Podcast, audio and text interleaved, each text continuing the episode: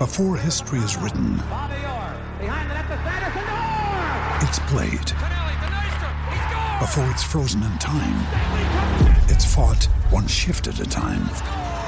Before it's etched in silver, it's carved in ice. What happens next will last forever. The Stanley Cup Final on ABC and ESPN Plus begins Saturday. Welcome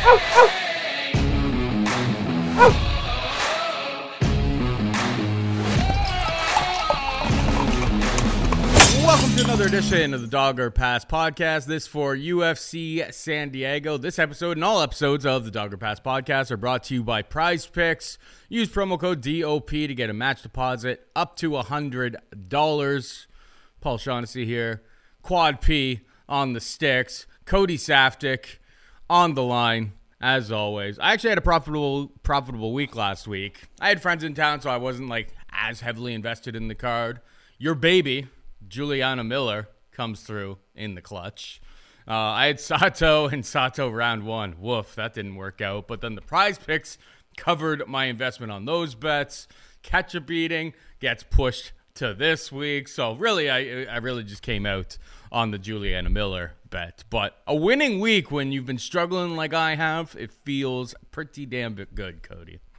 Yeah, that's exactly it. The UFC's been a little bit rough stretch as of late, and you get just a lot of these lower end fights, so you're forced to take a little bit of risks that you might not want to take. But this looks like a solid offering all around. Nice card. Uh, I think the lines at this point by Wednesday have been blown up a little bit. It's hard to find that real good value, but if we can get the winners, they'll make the value themselves. Yep. All right, let's just uh, pitter patter. Let's get out our main event. We got Marlon Chito Vera taking on Dominick Cruz, minus 230 Vera, plus 195 for Dominick Cruz. I feel like this is going to be kind of like one of those situations. It'll be like a Petr Yan versus like Corey Sandhagen, where it's like Marlon Vera will probably get out, you know, out volumed for as long as you know, at least early on in the fight. But like the the pun- or the strikes that are like really impactful will be landed by him. You know, he he may lose. You know, people if the fight goes to decision, it'll be the type of fight that like people who bet Dominick Cruz will pull up the stats and they'll be like, "See, see, you know, he outstruck him by like 40 significant strikes." And it's just like, well, that's not how people score fights. Um, I like Vera to win. I think the minus 230 is a little bit steep, but I mean, facts are facts. Cruz has been knocked down four times in his last four fights. He's only getting older. This is a young man's game, particularly particularly in this division. Um, and Vera's got a lot of like he really attacks those legs, which I think early on in the fight, Dominick Cruz should be able to dance around him, should be able to you know use the jab, get in and out of the pocket, land some strikes, probably is up early. Marlon Vera is a historically slow starter. Um, I'll be more interested in like adding Vera after round one, maybe even after round two, because um, I just think that he's going to land the more impactful strikes, and I want to see him investing in those leg kicks, slowing down Dominick Cruz's uh, mobility early on the fight. So Marlon Vera is going to be the pick for me. I'm not going to get to the minus two thirty money line. What about you? Yeah, I'm basically on the same lines. I mean, I like Marlon Vera. I've always said that this guy's built for five round fights. I mean, in three round fights, he routinely gives up the first, and he's always fighting to come out of a hole. But you see that tenacity to him. You see that durability. You see he has, you know, he's equipped to go into these later rounds. Even the Frankie Edgar fight, he's losing until he knocks him out, but you can see the momentum building in his favor. So, of course, his last time out when they finally booked him against Rob Font in a five rounder, I thought that's when we'd see him at his best. And of course, I thought he really shined in that fight. I guess Dominick Cruz, would be much of the same. I 100% can see Dominick Cruz coming out here and winning the first round. Why? Because most people that fight Chito Vera tend to win that first round. At that point, Chito now needs to win three of the next four rounds in order to win a decision or take Cruz out. But again, he's a little steam engine. I think he's going to eventually use those leg kicks to kind of stifle some of Cruz's uh, movement Dominick Cruz is another guy that's a very a big volume based guy, but of course Vera's got the damage, and I think judges are typically going for the more damage, the more visible shots, the the, the bigger power. So all those things tend to sw- swing towards Vera. The minus two thirty, I'm going to agree with you again here. I don't actually really love that price tag. Of course, it's the main event. You could hedge out of it, but you probably get a better price tag once he loses the first round, which he always does. Live betting Chito Vera is always the move. And so this is another scenario where I'm going to pick him. But again, I think you can uh, improve on this price tag if you just wait a little bit. Yep. All right, let's move on to the co-main event. We've got David Onama taking on Nate the Great Land. We are minus 315. Uh, Nate the Train, not Nate the Great. Uh, minus 315, David Onama, plus 265, Nate the Train. Yo boy, Nate the Train. Are you picking him here? No, no. So uh, you know, everyone's got their favorites. They like this guy, they like that guy. This guy's entertaining. He's got a fun fight style. So uh, again, you do sometimes lead to a little bit of a bias where you're just going to ride this person. Did I get caught doing that exact same thing with Action Man a few weeks ago against Jack Hermansson? Possibly. You know, Jack's a, a top-ranked middleweight who had a full camp for the fight, who's fighting in Europe. Action Man's undersized for middleweight, taking the fight on a week's notice, had literally just fought. They're all reasons why you shouldn't bet him but you allow that bias to take over. I'm a huge Nate Train fan. Going back to his days in Russia, he stepped up to the plate against the toughest guys the country had to offer. And believe me, the country's got a lot of tough guys to offer up. But he's got he, he's got tenacity. He's always coming forward. He's got big power. He can wrestle. He was a D1 left level uh, uh, track and field athlete. Guys just got it all really. But it seems so that when he's come to the UFC, he's getting hit, he's getting hurt. Herbert Burns knocked him out, which was a bad sign. Of course, he did run himself into that knee, but also the fight with Darren Elkins, where he's just there for the hitting for the most part. Against Ludovit Klein, you know, that forward aggression, that pressure always coming at your opponent. It's going to be effective against certain guys, but he's going to be a, a, risk at the same time against others. David Onama, you know, if he fights him the same way he did Mason Jones, he'll have lots of success, but he's going to get hit a whole lot. And with David Onama, I'm not sure you want to get hit a whole lot. The guy's got big, big power in both hands. He's athletic. He's young. He's still getting comfortable in the UFC, but you can tell that, tell that he's getting uh, a lot more comfortable in his own skin. I think that at some point he's going to clip Nate Landwehr. That's going to be pushing forward. So Nate Landwehr plus money, always a live underdog. I just think durability is going to catch him in the ass here, and for that reason, I'd have to uh, go with David Onama. Yep, I'm with you 100% there. I think Onama's just a little bit too powerful. He's got like a three and a half inch reach in this spot. Uh, Onama by TKO plus 175. I see out there. Don't mind that, to be perfectly honest. Um, that gets you off of the minus 315. I think eventually he knocks him out. I'm not going to really pick around because, you know, it's a matter of. I mean, Nate's been finished in the first round two times. But you know, maybe maybe you know he fights a little bit more cautious here. He doesn't run into things, that type of thing. So um, I just think eventually, yeah, David Onama is going to catch him, and he's Onama has shown that he's got you know he's got a three round gas tank if he's if he's got to dig deep into it.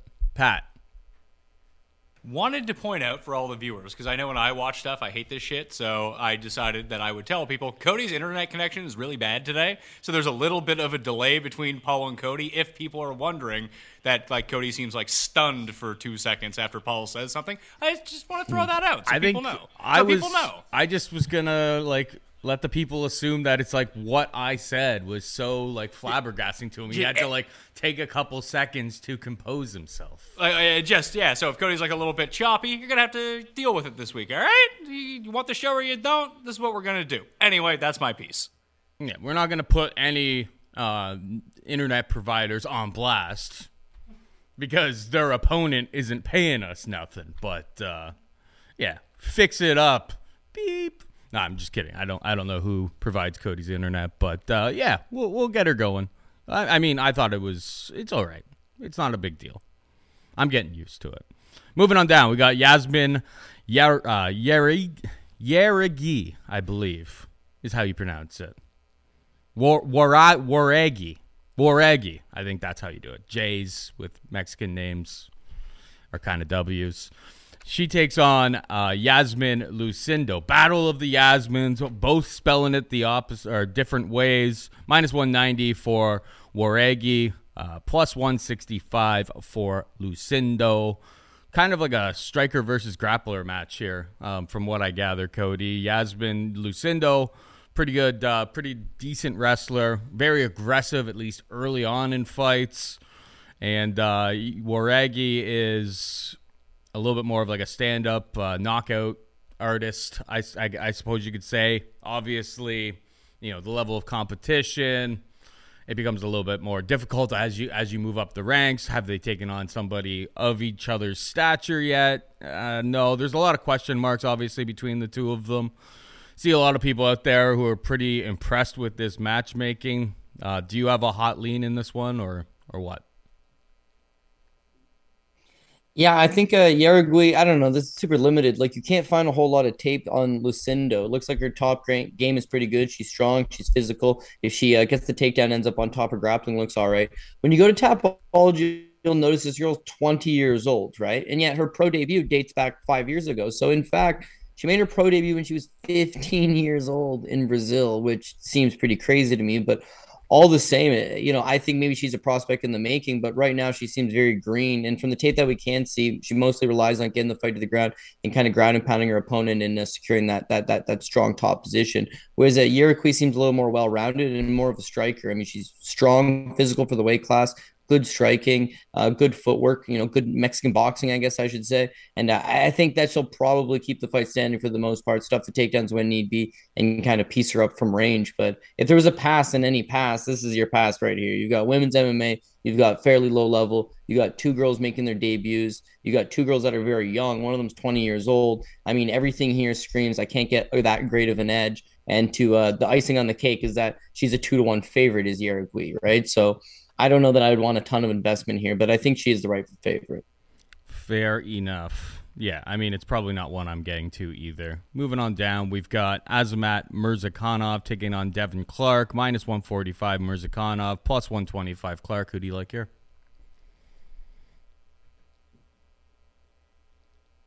Yeah, so Clark's coming back down from heavyweight where he beat William Knight, and he's seemingly got the same game plan he's always had. He presses guys up against the cage, he tries to get takedowns, although he generally does not get them. And uh, I don't know, his durability has always been a little bit of a question mark to me. Of course, we've seen him get knocked out by Alexander Rakic and Anthony, or sorry, Alex Nicholson back in the day. But even, you know, the Ion Cutelaba fight where he gets all of his teeth knocked out, or you'll see certain fights where, you know, he gets knocked down, doesn't necessarily get finished in the fight, though. Uh, even the Jan Blachowicz fight, right? Hurt to the body before he gets submitted with the rear naked choke. So durability, a bit of a question, but he just presses guys up against the cage, kills time off the clock. He's not really taking any damage. You do look at his volume, his numbers, very, very low. In every fight, he's landing 30, 40,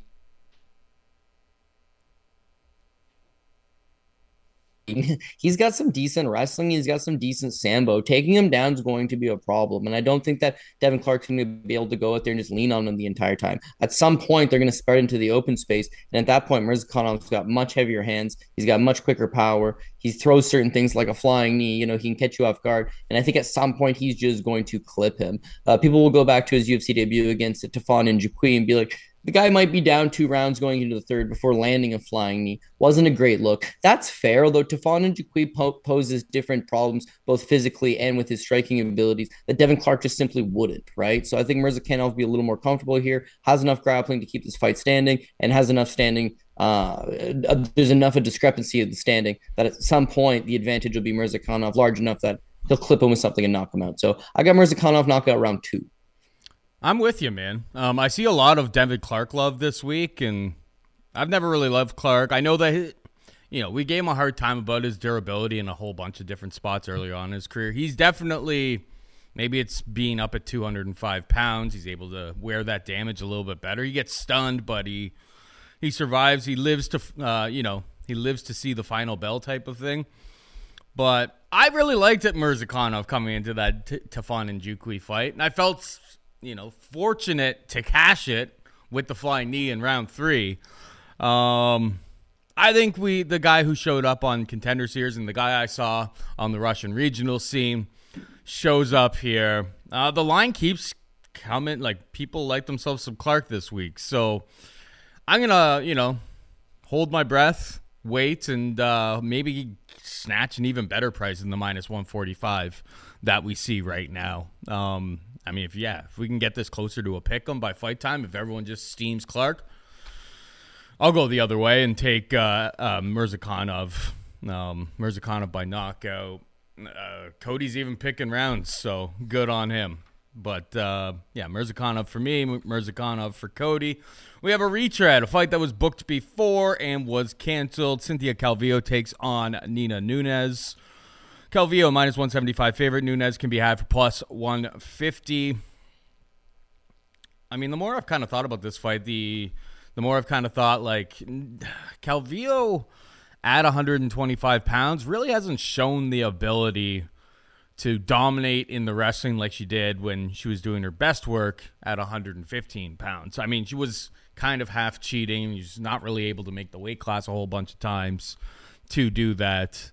Um, I, I, I struggled like if, if this is a stand up affair, I think Nina Nunes wins.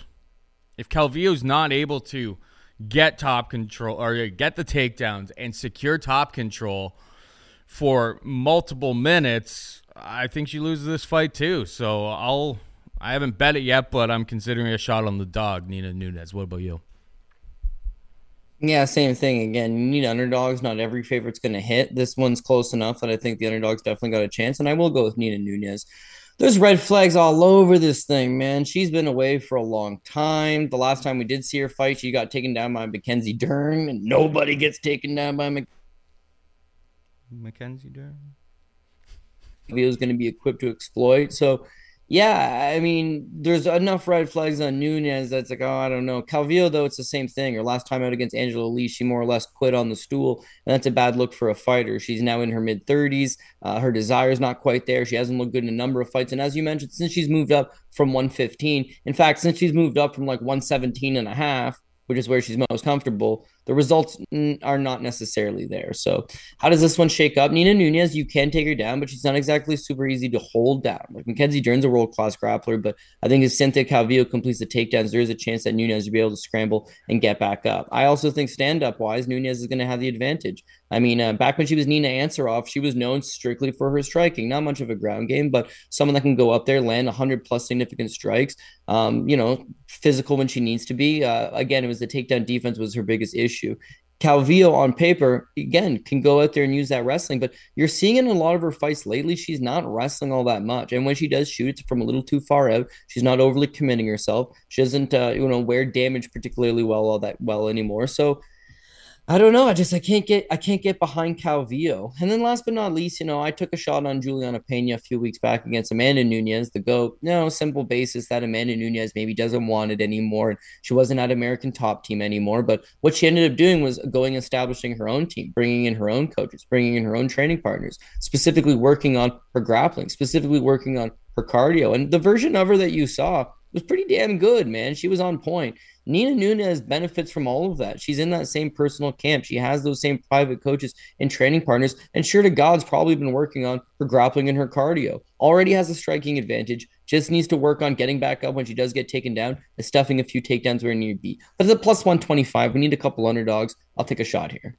Moving on to the prelims, we've got Bruno Silva taking on Gerald GM3 Meerschaert. Bruno Silva, a minus 270 favorite. Gerald Meerschaert can be had for plus 230. Cody has morphed into a phoner, a phoner board at this point. Um, obviously, we're dealing with technical difficulties, but the show, as they say, will go on. I think Bruno Silva absolutely knocks him out. I know Bruno Silva has like a black belt that he got for like knocking somebody out in the UFC we're not going to really bad an eye much at that. Hopefully, you can just avoid, you know, Gerald Meerschaert's takedowns wrestling isn't all that great. We saw it with Silva. It's like even in round three against uh, Alex Pereira, he was able to, uh, you know, push it, you know, push the fight and hang around. Like he wasn't like flopping all over the place. The cardio isn't great, but it's like not that bad. He's got great power in his hands if he can just keep this fight upright, like I really struggled to see Meerschaert uh, pull this one out. But Meerschaert is the king of like, you know, getting absolutely trounced and then somehow snagging a, a, a submission in like, you know, late in round two or early in round three. So buyer beware. Bruno Silva, I think by knockout. I mean, it that's even also pretty juiced. The best number I see out there right now is minus 134, but that's how I see this fight playing out. What about you? Yeah, I got Bruno Silva by knockout. And uh, of course, I mean, Gerald Meerschaert is the underdog king. The guy takes a beating, he comes back, he cashes for plus money, he's got a dangerous ground game. And of course, with Bruno Silva, he's been submitted five times, so the grappling could play uh, uh, dividends down the stretch for sure. You've also seen him in fights like the Makhmud Muradov fight where he gets hurt early, he loses the first round, and then the second Muradov starts to fade. Jeremy Meerschaert takes over. Sometimes his cardio is good, sometimes it's not good, but the guy's always throwing out these submission attempts. He's always, you know, scrambling. He's always ending up on top and getting a little bit of top control. It's a bit of a taxing pace, and so Bruno Silva is going to have to be ready for that. The thing is, though, is that Bruno Silva is what we would consider a murderous power puncher, not just a power puncher, a murderous one. If he touches you, you're in for a world of shit. And for Gerald Meerschaert, he is getting wobbled in a lot of spots. Sometimes he can survive, but we've also we've also seen this guy absolutely get deaded in 17 seconds by Khamzat Chimaev. We've seen Ian Heinisch absolutely clunk this guy with an overhand right a minute 14 seconds into the first round. His chin has been compromised. And so when you are compromised and you're in there with Bruno Silva, uh, it's going to be pain. You're going to have to overcome some bad spots early. Even if you can take his best shots early, Bruno Silva carries power throughout all three rounds. He's landing some of his best shots on Pereira, who's about to fight for a world title. He lands even half of those shots on Jeremy Meerschaert. He's going down. Now, is Meerschaert's wrestling good enough that he's just going to go out there and take down Bruno Silva early in the first round when Bruno Silva's fresh? Yeah, I don't think so. I mean, the guy was getting out wrestled by Dustin Stoltzfus, which of course is not a very good sign. So I got to go with Bruno Silva at some point, catching him clean with something and putting him out. Hey, Bruno, please do not Meerschaert in Cody's apple pies. All right, moving on. We've got Lupita Godinez taking on Angela Hill. Godinez is a minus 300 favorite. Hill can be had for plus 250. This fight was supposed to take place in like October, and they're like, ah, we're in San Diego. Let's have a catchweight fight of 120 pounds, and like, let's just do it next week. Um, you know, Angela Hill is from the San Diego area, so maybe that kind of played into it. And Lupita's like, I know my game plan here. It's like I'm going to spam takedowns and and hopefully hold you down. Um, Prize Picks, uh, her takedowns is set at three.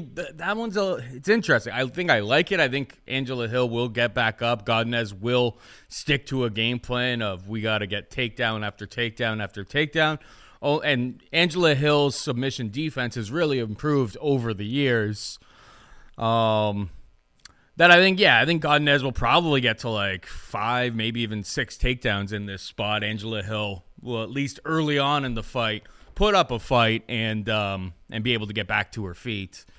Three is obviously always tough because what if at the beginning of every single round Lupita just takes her down, holds her there, and and that's how the rounds go through. But um, like that, I think Godinez by decision is the way I'm going to go about it. I think that Angela Hill, though her takedown defense has improved, she's not going to be able to handle, um, you know, the the ferocious pace that Lupita Godinez is going to bring to her. Minus 300 is a terrifying, terrifying number, though. But Angela Hill, I feel like we're kind of at the end of the line here for her. She's a good enough broadcaster that I think there's other opportunities for her in her career. Maybe that's why they push this fight forward. Um, yeah, as kind of maybe a swan song. But uh, Godinez will be the pick for me. Minus 300. Little bit steep. Over three takedowns. And actually, I forgot to mention earlier. I think Calvillo takedowns two. I like. I'm gonna. I'm gonna shade it to the under on that one. So I've got uh, Godinez over three, Calvillo under two, and uh, we're we're building building our prize picks card from there. Cody, what do you think about Godinez versus Hill? The only thing I strongly disagree about it was the bit when you said that she was a good broadcaster, and then uh, outside of that, oh, I was trying to be nice, Cody. I was trying to be nice. yeah, no, fair enough, fair enough. I don't know how deep her career in that field is. However, I wish her all the best because you know she's a veteran in the sport. She's someone who's a perennial contender in the division for a very long time. Uh, has fought all the best, got robbed against girls like Claudia Gadelha. Like you know, never got to a title challenger status, but was always somebody that was you know, top five, top 10 of the division, never turned down a fight. So she's got some type of legacy built within the UFC, no doubt about it. But uh, I think you nailed it 100% when you said she's kind of on that tail, that, that back nine. She's slowing down a little bit. Her takedown defense, although it had improved in the middle stage of her career, she's getting back to getting taken down two, three times in each of her fights. Uh, her last time out was very, very telling, um, getting largely taken down and controlled it just these things didn't necessarily used to happen to her, right? And uh, with Virna Jandiroba, she's one dimensional in that she'll go after the takedowns and she's got excellent ground game, right? And I think that Lupita Godinez could do the exact same thing, just pursue the takedown for the entirety of the fight, make this a grappling match for the entirety of the fight. Because even though she's got decent boxing, if it stays striking, uh, Angela Hill's going to be landing some kicks. She's going to be landing a little bit of volume, and of course, this is likely going 15 minutes. Angela Hill almost always goes 15 minutes. And in Lupita Godinez's uh, case, her last three fights again have all gone the 15 minute decision. So this thing's likely going 15. What we don't want is a greasy women's MMA fight where there's striking exchanges, where Lupita Godinez is struggling. We just need full 15 minutes of of that grind. This price is a, a no good, but I think you would improve it by going Lupita Godinez by decision to try to save yourself at least a few points, anyways. And then uh, in terms of Angela Hill, yeah, I, I can see her winning this fight in the open space, but she's going to have to keep the fight in the open space. And, you know, that's easier easier said than done. Last but not least, part of the reason at minus 300, I'm definitely not willing to go in is when you look at Lupita Godinez, she's taking down Loma Lookboonmee five times, right? Loma a 105 pound fighter. 105 pound Thai fighter at that. She's taking down, uh, you know, uh, Ariane Carnelossi. Carnelossi, not a very good defensive grappler. You know, takedown defense definitely spotty. So she's looking good against that, you know, ilk of fighter of that that caliber and quality of fighter. But this is a significant step up by her own standards. So, you know, we got to really be sure here that she's going to get the takedowns for 15 full minutes and smother her. Otherwise, this is going to be a little bit closer than people want to believe it's going to be. But of course, not enough for me to change the pick. So I'm going to have to go with Lupita Godinez by decision. Yeah, her by decision is like minus 150 out there. Don't hate it. Better than 300, man. I mean, whether yeah, whether you like Angela Hill or not, it's like she. I mean, she hung out on the ground, got taken down by Virna multiple times. Um, she's she's proven to be very very tough over the years, and her you know, submission defense at the very least is pretty solid. Like she's a decision machine. She's losing all of these decisions, but like she's hanging around to the final bell. So it gets you off of the minus 300 and it's actually like in some other books right now it's like minus 350 minus 360 so it's it's a little bit spread out. Obviously this fight was a little bit later to later to being booked. So maybe you know maybe that market's just a little bit more volatile right now because there's some really wide lines across the board right now on that. All right we got uh, Martin Buday taking on Lukasz Brzeski, minus 275 Buday, plus 235 Brzeski. Cody, who you got? Martin Buday. Uh, both guys actually kind of fight a bit of a similar game plan. The difference is Martin Buday checks in at 264 pounds, and Lukasz Brzeski is going to be giving up at the very least a good 30 pounds to him. The last time we've seen him weigh in, against Dylan Potter on the contender series. He came in at 234, right? So he's not particularly that big of a heavyweight.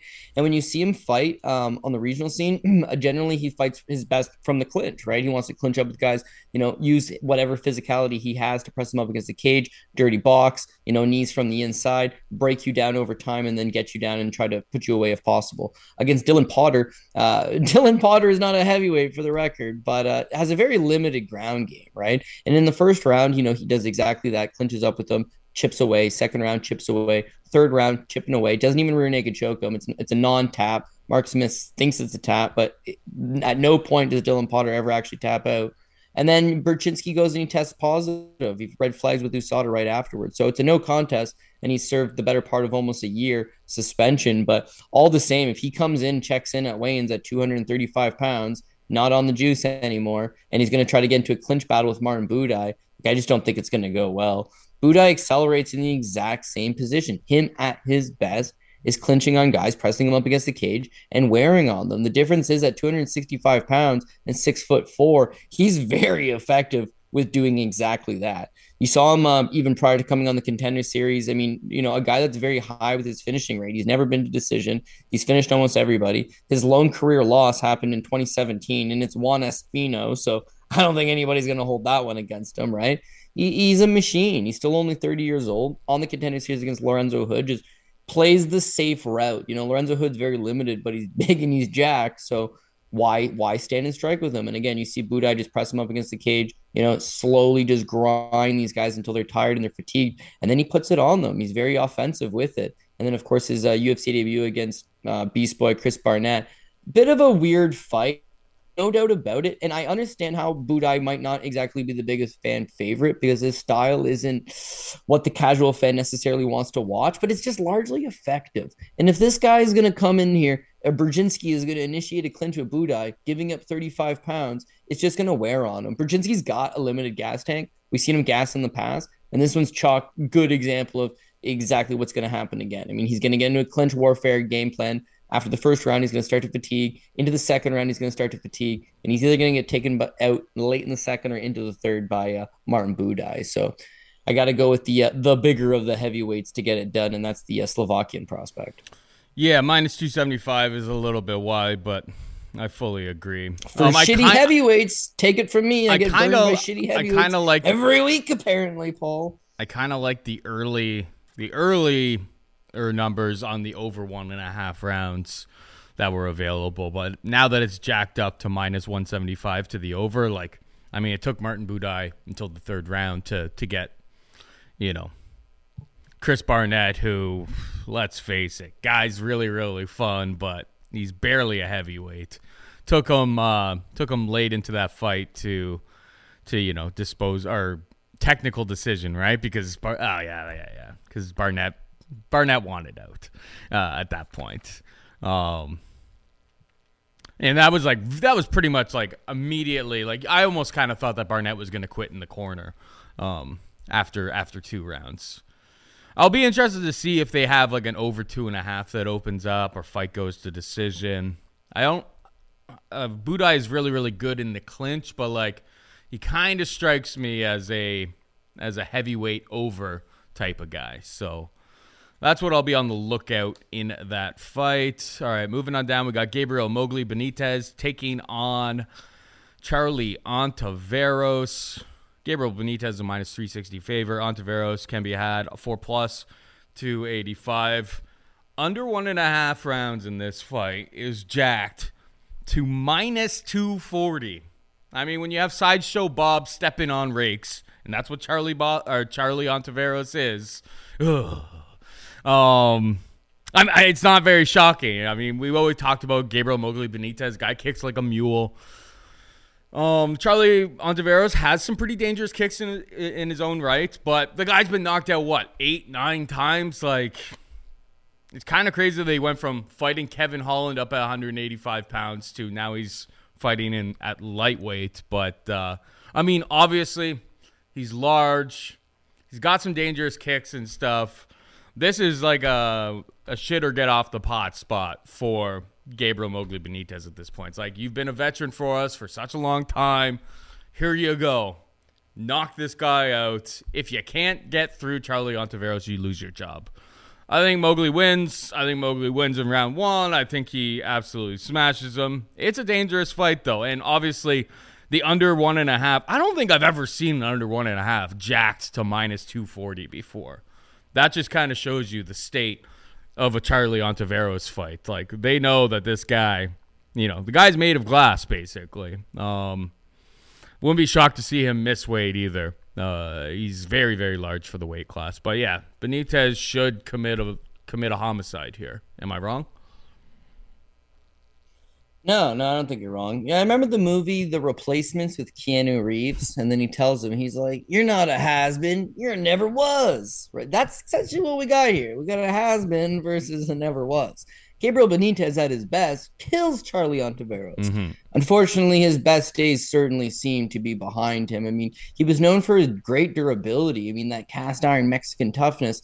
But now you're seeing him clipped, and more often than not, he's getting clipped early into these fights. He's getting damaged. He's not as willing to let his kicks go because their guys are countering nowadays and it, it, certainly does seem like uh, his, his career is starting to wind down a little bit at age 34. That being said, it's like, well, who's he lost to? It's like, well, David Onama, yeah, stud. Billy Q, stud. Sodiq Yusuff, Omar Morales, Enrique Barzola, all good guys. He's fought at the pinnacle of the sport. He's fought at the highest level. And yeah, he's been a top 15 gatekeeper for the most part. Got, you know, you want to beat him to get into that upper echelon, the top 15, top 10. But yeah, I mean, he's just he's not getting the quality victories for the most part. Every now and again, though, they'll throw him a bone like a Justin James because as a good gatekeeper, those are the guys you still need to defeat. And as that good gatekeeper, if he wants to remain employed with the company, he needs to go out and beat the Charlie Ontiveros of the world. As far as the striking goes, I mean, it's more refined. He's got well, it's in a different way. You've got kickboxing versus karate. Like what Mowgli does best is his leg kicks, body kicks, right? Javier Mendez once upon a time saying this was the heaviest kicker at the American Kickboxing Academy, certainly saying something. He's got decent enough boxing, decent enough power in his hands. It's just against these quicker, more agile guys, he's getting beat to the punch, and his durability is not quite there anymore. Charlie Ontiveros is like a long pant kickboxer. I mean, he's very fluid on his feet, he's very fast. What I will give him is for as bad as he is, like he is an offensive juggernaut. He will come at you, and he does have a good chance of maybe landing something early. In his last fight against Steve Garcia, he had him rocked. He had him out of there. Unfortunately, he did not take him out. And when that happened, it gave Steve Garcia a chance to return fire. And as we all know, Charlie Ontiveros doesn't deal good with return fire. In eight pro losses, he's been finished all eight times, all eight of them by TKO. Todd Moore, second round by elbows. He had a rib injury against Rashid Abdullah, who was three and seven. Jeff Neal took two rounds before the doctor threw it in, and I think on a, for a lot of people, it's like, damn, he went two rounds with Jeff Neal.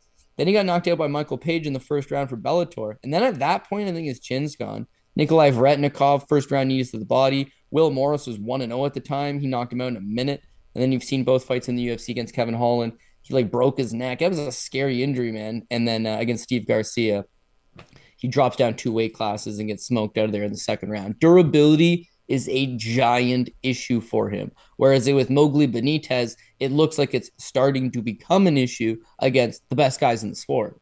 So for that reason, there's just a giant experience difference. And I would think at some point both men are going to hit each other. But Mowgli still should be able to hit what Charlie's got coming for him. And uh, in Charlie's case, you know, the first thing that lands clean should have this guy fairly rocked and out of there. So uh, same same issues that Justin James faced when he had against Mowgli Benitez. Same things that Charlie Ontiveros will run into. But uh, you would think you would load this up. You would think you would want this high up on your, you know, priority list this weekend. Like Charlie maybe land, not so much. Yeah, he could land because, something yeah, flashy. Charlie throws wild. He Yeah. knows his job's on the line. He might as well go for it. And for Benitez, he's also on a two fight losing streak. His best days seem behind him. And this is the hurt business. Like something could land and put him out. So I'm not like 100% confident on it. But Benitez has a lot of experience, huge experience advantage, but a big skill advantage as well. And that's what I'm leaning on. Pat's got something to say, and I think I know exactly what he's going to say because he's quad P is so sharp. Can you guess what I was going to say?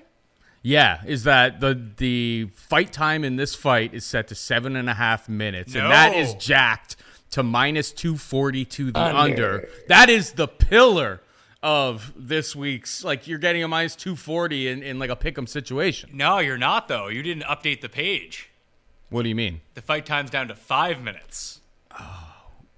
That literally changed in the last. Yeah, they, they updated as we were going along. So I noticed that when it changed. So my question is My God, is the move. We I, I know. You, it. I know you said that either guy could win in this situation, but just, it sounds like this one guy's gonna kick the shit out of the other guy. So his five Benitez over Very likely. 104 fantasy points seems like the move because it hits, hits the under, he hits it over anyway. Yeah, I mean a first round finish is hundred 100 points. So on you're this. good. So even if it goes to round two, you're not worried about the over under. Yeah. you can probably still get there anyway. Yeah, don't mind that. Or even the under five minutes is. But yeah, I mean, I think the over, yeah, one and one hundred four point five. I prefer because it still gives you an out. Like, you know, I think you get like twelve points for a knockdown. So it's like, what if he knocks him down in round one, but doesn't clean up the business until round two? Well, you'll probably still get there with the 70 points in round two, plus the knockdown, plus the significant strike. So the 38.5, it's like, I have no idea. He could hit him like three times and absolutely fold him, or he could absolute like absolutely crush that 38.5. I mean, 38.5 for a fight that's only supposed to go. Yeah, that's always like one of the. Those are like one of the spots. Like you know, we're learning on the job here with like the prize pick stuff. Oh man, I'm so I'm broken that I missed that seven and a half. I was staring it. I had it clicked. I had it clicked. Too late. Too late. The things I lose, you know. Don't I'm- worry, we got we got Bellator on here too on Prize Pick. So at the end of the show, Cody can just give us winners. Like he gave me some winners for That's fair. Dana White yeah, dancing with the stars the other night. 104.5. 104.5 sounds like a radio station, but it's also, you know, the Gabriel Mowgli Benitez over um, fantasy points. Adding that to the card. I think Benitez wins, but yeah, it could be dicey. I think Charlie could land like a crazy kick and uh, knock him out. Like this under, yeah, under 1.5, 240. It's like, it's baffling. Like it looks like a Kayla Harrison fight in terms of like that type of number. Moving on down, we got Ode Osbourne taking on Tyson Nam, minus 250 Osbourne, plus 210 Nam. Cody, who you got? Yeah, so Tyson Nam's problem has and always will be his reluctancy to let his hands go. Like the guy's got killer power, but he just does not throw ever. Just volume is so goddamn low, man. Can't get behind it. You know, you look at his losses. Sergio Pettis, he lands 40 over 15 minutes. Kai Kara-France, he lands 50 over 15 minutes.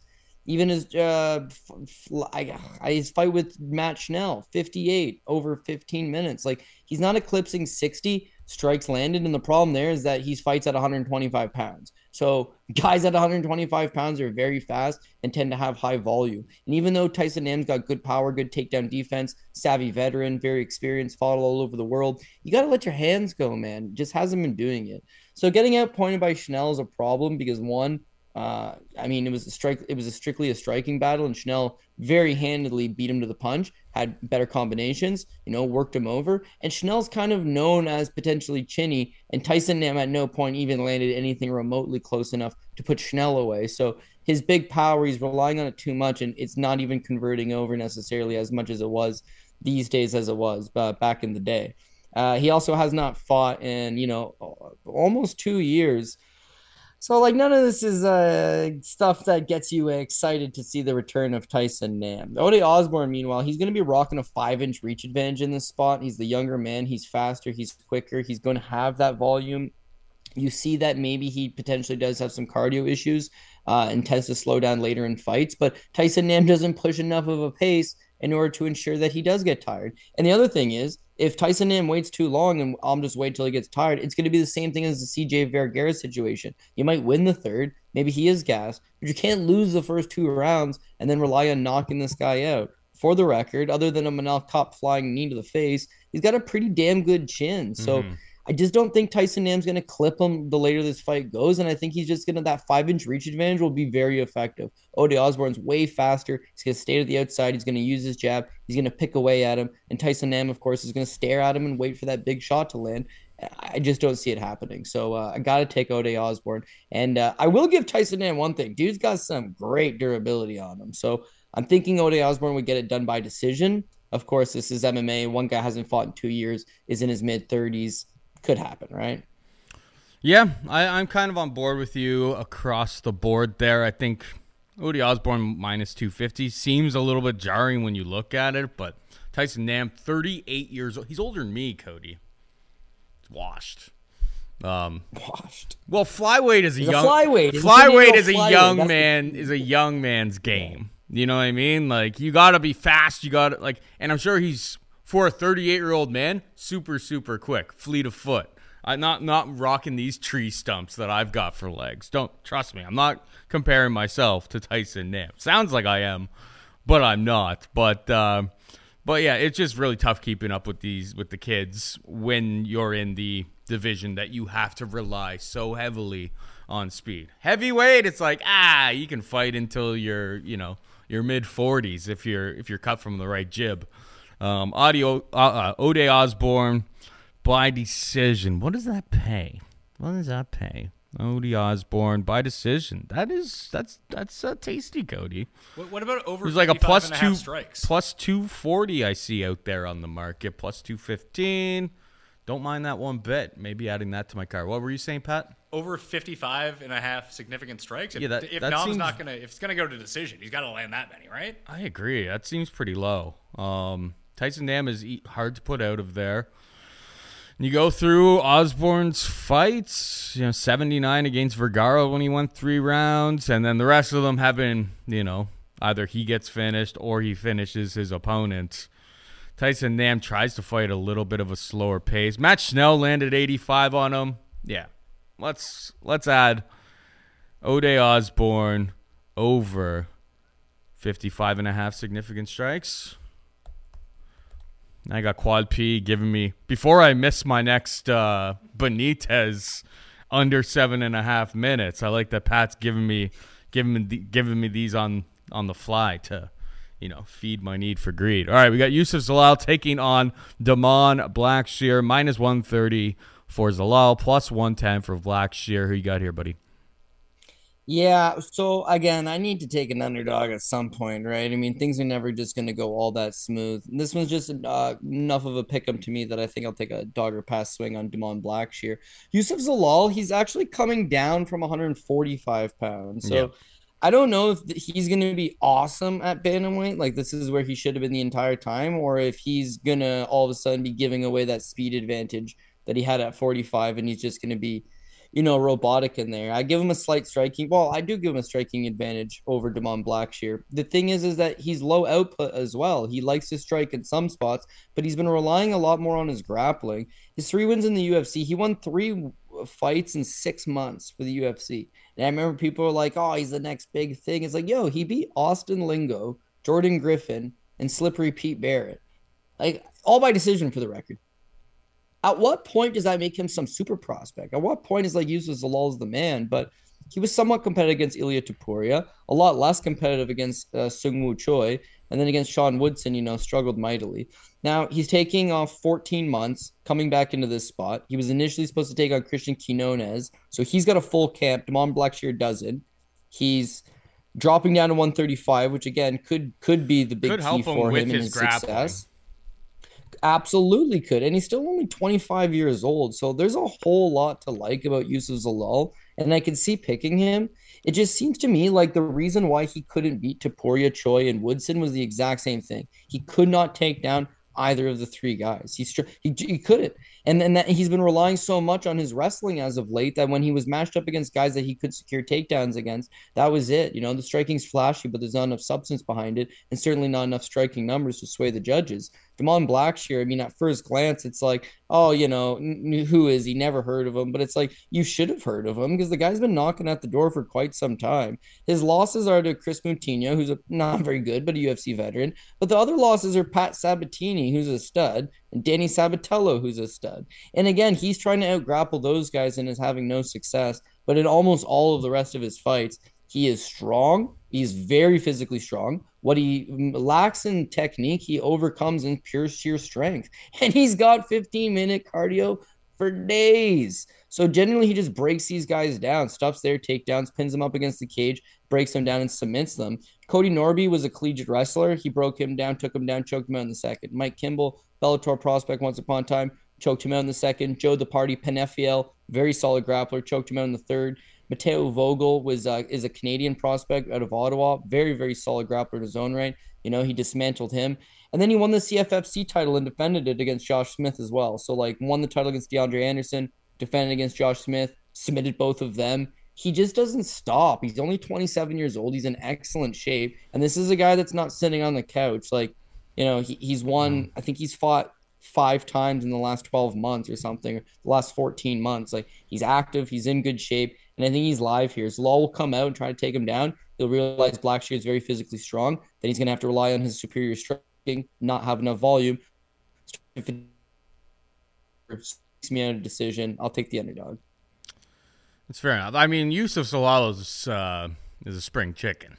Yeah, you know, the saying is not a spring chicken. Like the kid's only 25 years old. He's got all of this UFC experience. I'm really interested to see how he, you know, how he looks at 135 pounds. He had shown some grappling ability early on in his career, obviously against, you know, Austin Lingo, six takedowns there, and then he took down Slippery Pete Barrett three times. You know, not exactly grappling wizards in their own right, but down, you know, he was doing that at 145 pounds against, you know, bigger opponents. If he can get down to 135 comfortably. Maybe he's maybe he's an absolute monster. Um, my initial thought, like on Prize Picks, was like, "Ooh, I really want to you know slam this under on on that," but it's like. I'm, I'm a little bit uh, hesitant because I think that you know the game plan for Zalal can be to take you know take this newcomer, use his experience, just win rounds, win minutes, and uh, make this kind of an ugly fight. I'm going to lean towards Zalal uh, to your black Blackshear in this spot. So Youssef Zalal for me. Um, but yeah, more of a fight that I'm probably going to focus on from a live betting perspective. See if Zalal can get those takedowns early. If not, um, you know, take it from there. Ariane Lipski takes on Priscila Cachoeira. This was supposed to take place last week, Cody, but your girl went running. Obviously, missed weight. They didn't really fill in the details on what happened with her. Could have been, you know, a, a personal time of the month type of situation. I don't know.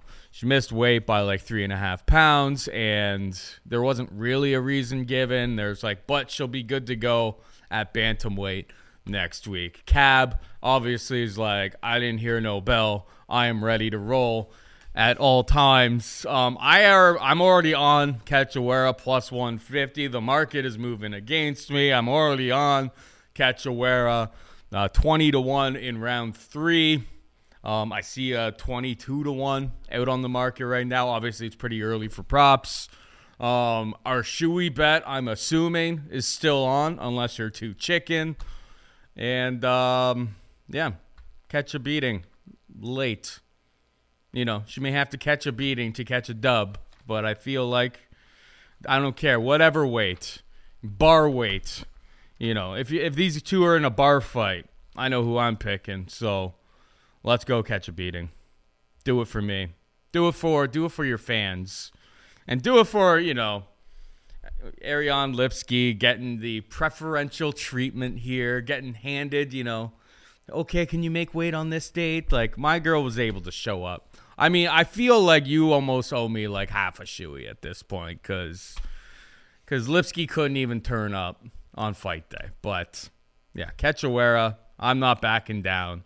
I've got negative CLV. It is what it is. I had an opportunity to cash it out. I didn't really suspect it to go up. I could have got a better price on what I had on my money line, but I got plus 150 and I got 20 to 1 on uh, Cachoeira round three. Um, floor is yours, Cody. Defend your girl. Yeah, well, I don't know. There's nothing to defend. Like, I'm not necessarily switching the pick, but I just don't understand why the price moved towards her, considering she it it comes out on fight week the, after we recorded the last time, it comes out that's like, yeah, she got COVID like a little while ago, and like she's still dealing with the effects from it. It's like, damn, she's still dealing with the effects of COVID. Like, oh, okay, and that doesn't sound good. It's like, yeah. Then she gets up in the scales on Friday and misses weight, coming in at 128. So you know, also very bad sign, very bad sign. And then, uh, then it comes out that she's not medically cleared the very next day on fight day why would that cause you to be like, I need to put some money on this girl? Like, I don't know why it moved from 165 to minus 195 for Lipski. It definitely seems a little bit strange to me, but yeah, I got to stick by my guns, man. There's just no world that exists that I want to bet Priscila Cachoeira. It just does. It's not happening. I understand she's cast as the underdog, and probably should have when uh, when it was Gina Mazany, and I told you the same damn things. Yeah, you're right. And listen, she cashed against Gina Mazany for the simple fact that Gina is terrible and gassed out, eh, despite the fact that she was absolutely dominating Priscila Cachoeira. You know, it's Gina Mazany. She gassed out. That's fair. Uh, her last time out against Kim, I thought she lost. You know, she had some spurt of the moment elbows in the third round. Like, still shouldn't have been enough, but she she should have lost. The other one's Shayna Dobson. You know, again, she's she's scratching the bottom of the barrel, Paul. So there's not a whole lot that I can get excited behind there. And you know, when you look at the Alan Baudots of the world and the Jared Vanderaas of the world and they're, they're the Blood Diamonds of the world, and there's just certain people that it's like, yeah, I'm sure they have a chance, but I just cannot, in good conscience, bet them. And we've been good, doing pretty decent at just we're not betting. If we have to bet Dustin Stoltzfus, we will because we're not betting Dwight Grant. They're making this list of people that I cannot get behind. Cachoeira, she's on the list, man. Technique's not there. Uh, she's very plotty. She's very flat footed. She's coming forward. I think Lipski's just better standing. As far as the clinch goes, Lipski should be a little bit better in the clinch. As far as the ground game goes, neither of them has much of a ground game. So I'm not like particularly concerned about it. But yeah, listen, this is the PRP pick. This is at the bottom of the barrel. Like I, I don't know why I took a shoey bet on it on the first place because it's not like I'm particularly confident, but pretty normally sure, we agree on sure, a lot Pat. of spots, and we obviously disagree on this spot. So yeah, I'm not I'm not going to back down from it. I'll, I'll still honor the agreement as it was last week, and hopefully now that it's at 135, she feels better about herself and she goes out there and performs. Like I can't really say much other than that, but it's a 13 fight card, expected to be very low. The PRP pick, in fact, is probably Yazmin Jauregui just because like that's a pretty greasy matchup when you really break it down, get to the nitty gritty. Uh, other fights that are going to be featured at the bottom could be. Listen, we got four women's MMA matches on this card. That's where the majority of my underdogs are coming from, and that's where a majority of my bottom bottom picks on the on the ticket this week are. That's that seems fair enough. I'm pretty sure uh, Quad P cyberbullied us. Is it cyberbully when I'm here in person, but you're over the internet? I don't know. It's a bit of a clouded situation, but pretty sure uh, Pat uh, like cyberbullied like me into taking it because you were a little bit more, a little bit more, you know, forceful with it last week. I like that you're trembling a little bit because you can hear the footsteps. Oh, well, you got, can hear the footsteps from catch a beer, catch a beating coming. Missed missed weight, medically unfit. Yeah, who's betting COVID, her? Lingering symptoms. Like, yeah, I don't. Why? Why is this thirty points? Thirty point shift. Yeah, like, that seems very strange. Yep. All right, and finally another retread from last week. Josh Quinlan takes on Jason Witt. Uh, Quinlan minus two fifty. Favorite Witt can be had for plus two ten. J- uh, Josh Quinlan I mean, well, he had his contender series fight, tested positive for steroids. And then last week in Nevada, he had some residue or some little bit of something that was banned in Nevada but isn't banned in California. So they're like, let's just move you to next week because whatever's in your system, it's A OK in California. I mean, my opinion doesn't really change here. Quinlan, Quinlan knocks him out round one. I don't really trust Witt's uh, chin whatsoever. It may change a little. Like it could help. Could help him that this fight is a catch weight of 180 pounds. Potentially that softens the blow for Jason Witt. Uh, Prize Picks had last week. They had like two and a half takedowns on Jason Witt available. That is not available this week. So uh, makes it a little bit trickier. Um, I like Quinlan over 95.5 fantasy score. I think he probably scores a first round knockout. I just don't trust Witt's chin, particularly against a guy who has some sort of banned substance still in his system. Seems like a bad situation for Witt all the way around. So my pick's not changing there. Quinlan, Quinlan wins early. Um, yeah, that's it. Yeah, well, so basically, Quinlan, the stuff that he was on the last time, it's not the kind of thing that just en- exits your system very quickly. It's the kind of substance that, well, there'll be traces amount uh, lingering in your system for quite some time. So what happened to him is basically the same thing that happened to Jon Jones. Like Jon Jones had taken something, and then why they had that whole like, well, it's picograms. It's like, yeah, it's in his system, a traceable amount, but not enough for it to be performance enhancing. And so essentially, Nevada won't allow you to fight, but all their commissions will. So that's why they were just like, oh, okay, well, let's just move it. that they move the entire event for Jon Jones. In Quinlan's case, it's like, yeah, we'll just throw you on the San Diego card. California doesn't care. So, yeah, I don't think it's like, I don't think this guy knowingly was like, oh, damn, I'm coming off a suspension because of a failed drug test. I should get back on steroids. Like, nah, it wasn't anything like that. It's just still in his system from the last time around. Um, the last time we, we broke down this fight last week, right? Quinlan, mm-hmm. power in both hands, uh, doesn't fight particularly well off his back foot, but decent takedown defense, good ability to get back up to his feet. At some point, he's gonna have op- he's gonna you know have opportunity to land, and when he lands on Witt, he probably puts him over. But dude, you nailed it hundred percent when you said 180 pounds potentially does change things, and I think it does too because Witt's thick, man. The guy is a big, thick guy, and no doubt about it coming down to 170 pounds would be difficult on him. You're sweating out all that extra hydration. You know, you're, all of a sudden your brain's not as lubricated. You're a lot more tired. You're a lot more susceptible to getting knocked out. And according to his record, the guy gets knocked out very often. You know, soft shots tend to put him away. He's been knocked out in 16 seconds, knocked out in 40 seconds. Hasn't exactly been the best look for him. But I think a lot of that could probably be correlated to a bad weight cut. So him being at 180 pounds, yeah, I mean, maybe he can take a few more extra shots. Maybe he can push forward, take a shot from Quinlan, get that clinch and get that takedown mm-hmm. and get mm-hmm. his grind going. Dude's a fantastic wrestler. He takes down, uh, gets a lot of takedowns in his fights, and he's got some decent top game. If he can take a shot better than he normally can, he's gonna have opportunity to grapple. That makes him a little more dangerous. But again, just not enough for me to change the pick. You know, I more or less shit on him last week, so I can't all of a sudden be like, oh, it's at 180. Oh no, he's gonna win. Like I, am not switching the pick. I got to stick with my boy Josh Quinlan to get the job done. I don't think it's an advantage that Quinlan, you know, got moved a week over because of a failed drug test. Like he's not, he's not on anything new. I would say. Um, but I, th- I do think he does get the knock the knockout. When you look at this card again, big favorites top to bottom. So it's like which favorites are you going to go out there and trust? Quinlan coming in at minus two fifty. I think he's someone you try to get maybe third ticket, third ticket or lower, simply because he's making his UFC debut. Witt does have that grappling advantage. The fight got shifted a week; it's ten pounds heavier. There's enough worries that it's like you can't be confident in him.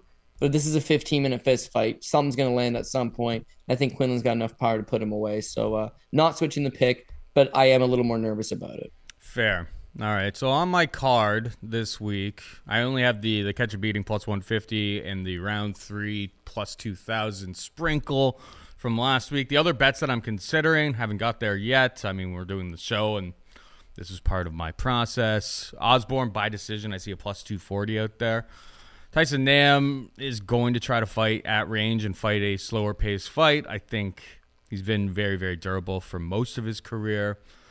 Seems like uh maybe Osbourne, you know, a lot of like first round finishes and stuff could be a little bit inflated there. I could definitely see Osbourne having to use the entire 15 minutes to get the job done, but use that reach and win the fight. Uh, Murzakanov minus 145. That number keeps like keeps crashing, so Probably wait a little bit later in the week and uh, and scoop up his money line. Nina Nunes money line. I see plus 150 out there right now. Um, probably another spot I'll get on. And Godinez decision minus 150.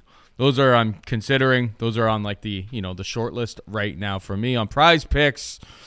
I got Benitez over 104.5 fantasy points. Godinez over three takedowns. Cynthia Calvillo under two takedowns, Quinlan over 95.5 fantasy points, and Osbourne over 55.5 significant strikes. Hit him with the PRP code.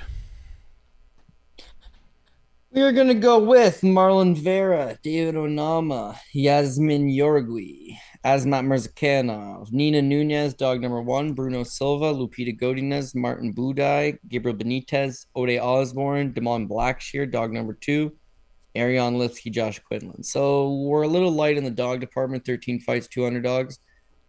You know, the other underdogs, I would say, you know, Paul's probably leaning towards them. I think he's not terribly wrong with Cachoeira. He's not terribly wrong with Gerald Meerschaert, you know, he suggested that fight hit the ground. He's not wrong there. I didn't say um, that. but yeah, I mean, last week it was it was said, last week.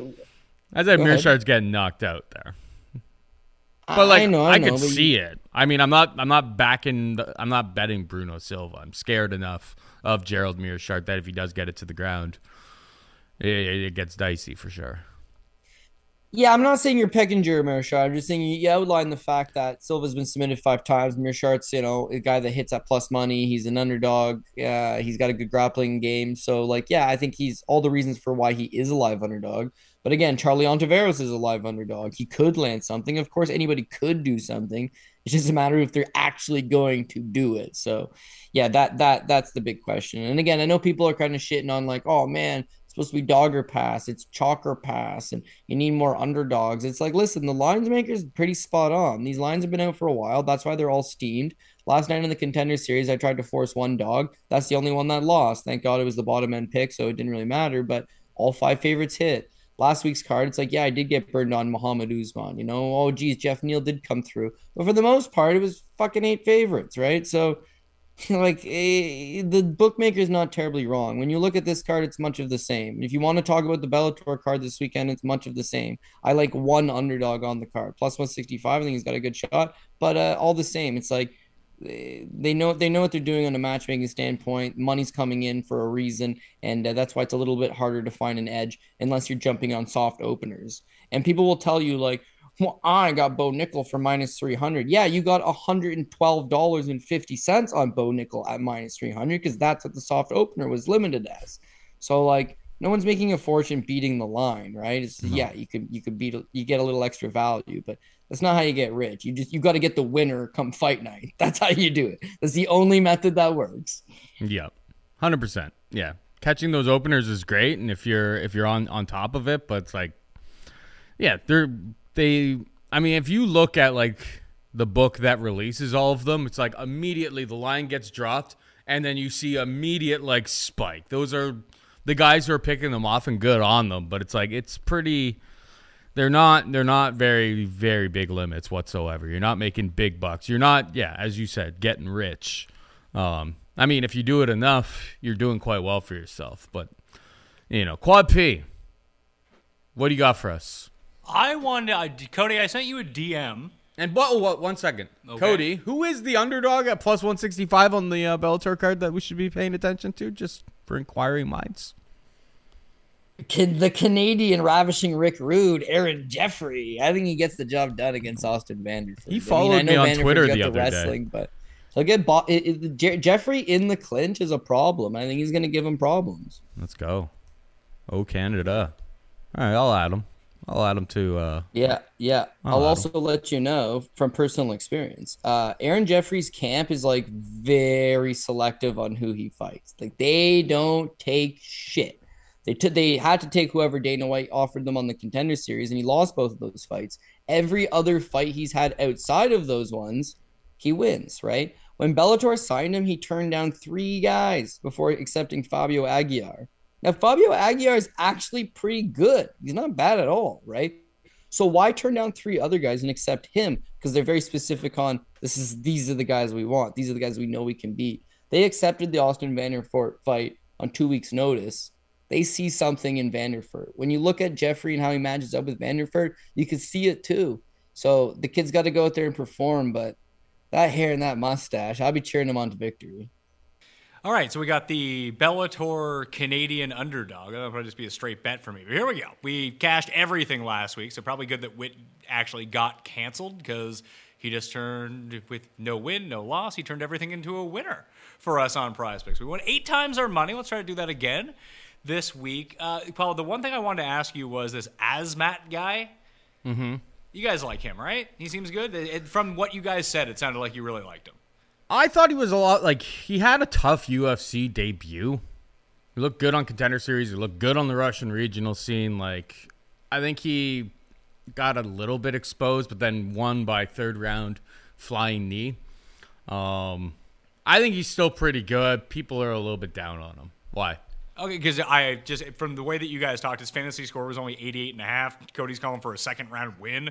I like the over on him. So the mean, four the yeah. foreplay is Azamat, the, the hazmat suit here. We got 88 and a half fantasy score over. Benitez 104 and a half fantasy score over. Cynthia Calvillo 78 and a half fantasy score under. like and that. Ode Osbourne 55 and a half Over significant strikes. over significant strikes. And the two big ones, so I'm going to play it as a four play. Power play pays 10 times your money if you win. You can do the five times for the three of four if you really want to on that. But I'm going to get greedy. We're doing well here, running hot. And for the two play, I'm going Benitez over 104.5, Ode Osbourne 55 and a half significant strikes over as well. Code DOP on prizepicks.com to get a match deposit of up to $100. And you can just hit the link down in the description that'll take you right to it. We've been rolling with these.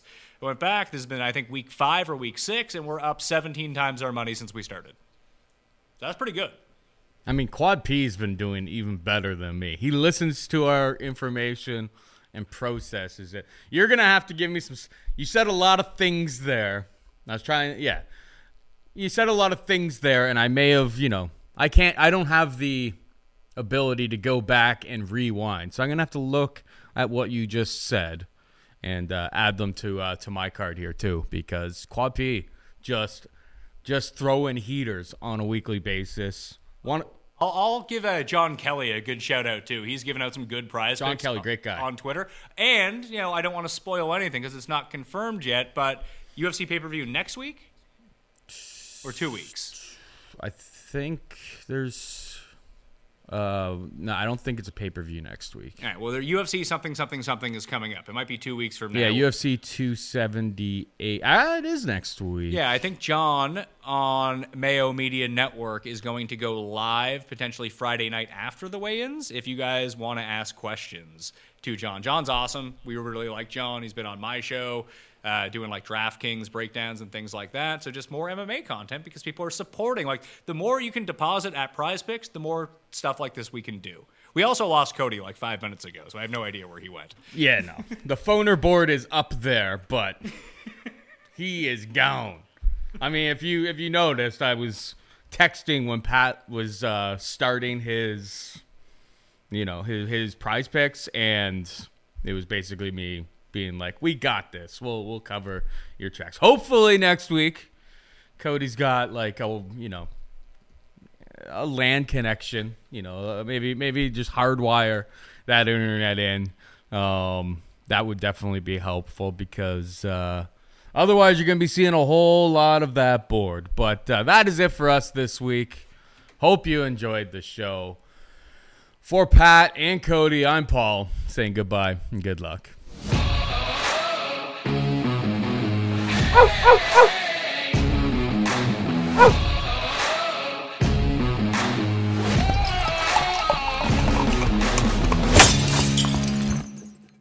This is the story of the one. As head of maintenance at a concert hall, he knows the show must always go on. That's why he works behind the scenes, ensuring every light is working, the HVAC is humming, and his facility shines. With Grainger's supplies and solutions for every challenge he faces, plus 24 7 customer support, his venue never misses a beat. Call click grainger.com or just stop by. Granger, for the ones who get it done.